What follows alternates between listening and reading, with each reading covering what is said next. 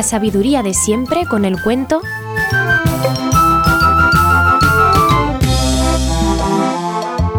Indigestión de pepino.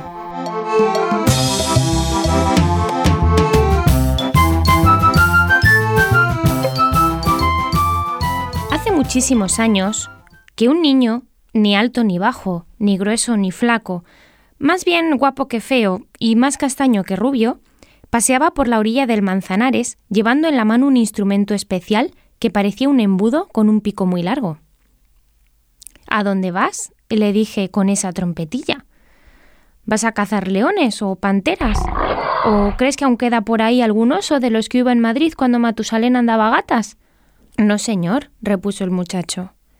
Por aquí no hay más leones que los del zoo, ni más osos que usted y yo. El aparato que llama su atención es toda la herencia que he recibido de un tío que tenía en Navamorcuende y que ha fallecido por habérsele enconado un pepino que se comió un amigo suyo. Pues sí que era raro ese tío, exclamé. ¿Y qué virtudes tiene ese aparato? Que bien mirado parece una jeringa de hacer churros y mal mirado, pues parece lo mismo. Pues vea usted. Según el testamento de mi tío, el del pepino, con esta maquinilla si se pasea uno a la orilla de un río entre seis y seis y media, estornuda tres veces, escupe dos, una hacia el norte y otra hacia el mediodía. Se arranca uno el quinto cabello entrando por la raya a la izquierda. Y rotándose la rabadilla a la derecha, pasarán cosas muy notables sin más que acercarse ese instrumento al oído. Pues sabes, hijo mío, eso es muy complicado, pero en fin, haz la prueba y veremos lo que resulta. Obedeció el muchacho y en efecto, apenas realizó todo el programa, comenzaron a llegar por encima del agua unos enanillos de blanca barba que en las manos llevaban unas bolas de algodón que despendían una luz suave como la de la luciérnaga. Al acercarse a aquellos fantásticos seres, observamos que navegaban sobre unas hojas de higuera. Aproximándose el que parecía el jefe de ellos a donde estaba el muchacho, le dijo ¿Tú eres Carlitos, sobrino de don Pánfilo Papanatas y Papamoscas? El mismo, confirmó el chico. Pues monta en esta hoja y vente con nosotros. Carlito sonrió pensando que en cuanto colocara un pie en aquel buque improvisado, se iría a pique con toda la tripulación.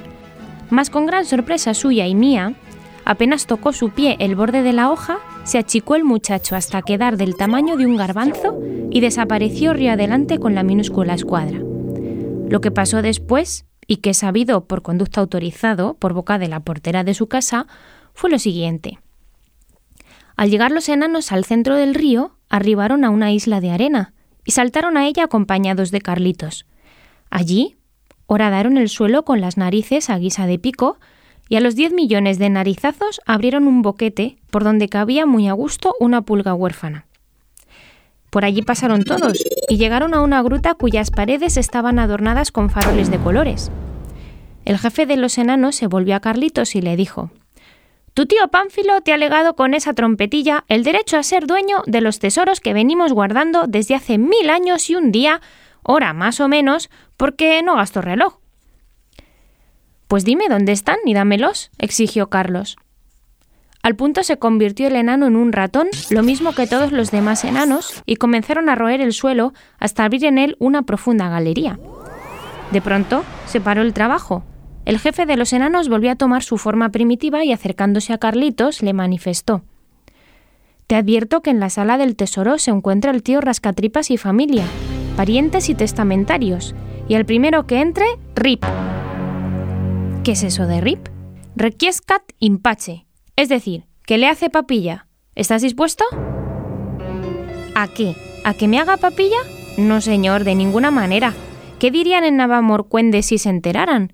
Al menos que sepan que ha sido contra mi gusto. ¿No sería mejor que le hicieran papilla a usted y que a mí me den el dinero?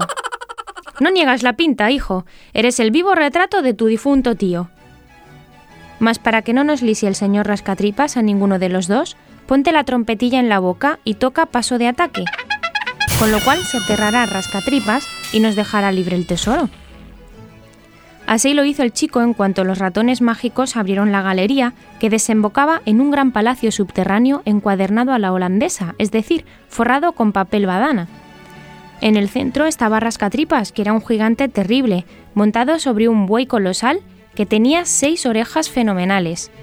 El animal no hacía más que mover aquellos seis soplillos como si estuviera encendiendo la lumbre. En esto avanzó Carlitos tocando paso de ataque en su cornetilla. Lo que allí pasó fue de lo más extraordinario que puede soñarse. Oír las primeras notas y empezar rascatripas a dar gritos lastimeros fue todo uno. El buey también comenzó a revolcarse con muestras de sufrimiento. Era que entre los dos habían almorzado un regimiento de caballería que aún tenían en el estómago y apenas oyeron los soldados la corneta, empezaron a cargar a la bayoneta y llenaron de heridas el vientre de rascatripas y su cabalgadura. ¡Calla tú, quien quiera que seas! gritaba Dúo. ¡Calla y llévate lo que te dé la gana!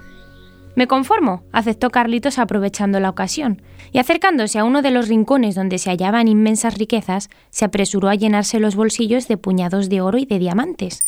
Debajo de todo encontró una cajita que decía Aquí está todo lo que deben tener los niños. Y en el acto la cogió. Una vez rico, se volvió al mismo sitio por donde había venido, pero en su precipitación Carlitos se olvidó de llevarse la cajita donde estaban las cosas que debe tener un niño, y no se acordó de ella hasta el momento en que iba a tocar tierra. No te molestes en buscarla, porque ella sola se ha ido por el mundo. Tenía dentro tres cosas. El respeto, el cariño y el estudio. A estas horas muchos las poseen todas, algunos solo una. Y hasta hay alguien que no tiene ninguna. Procura ser tú de los primeros.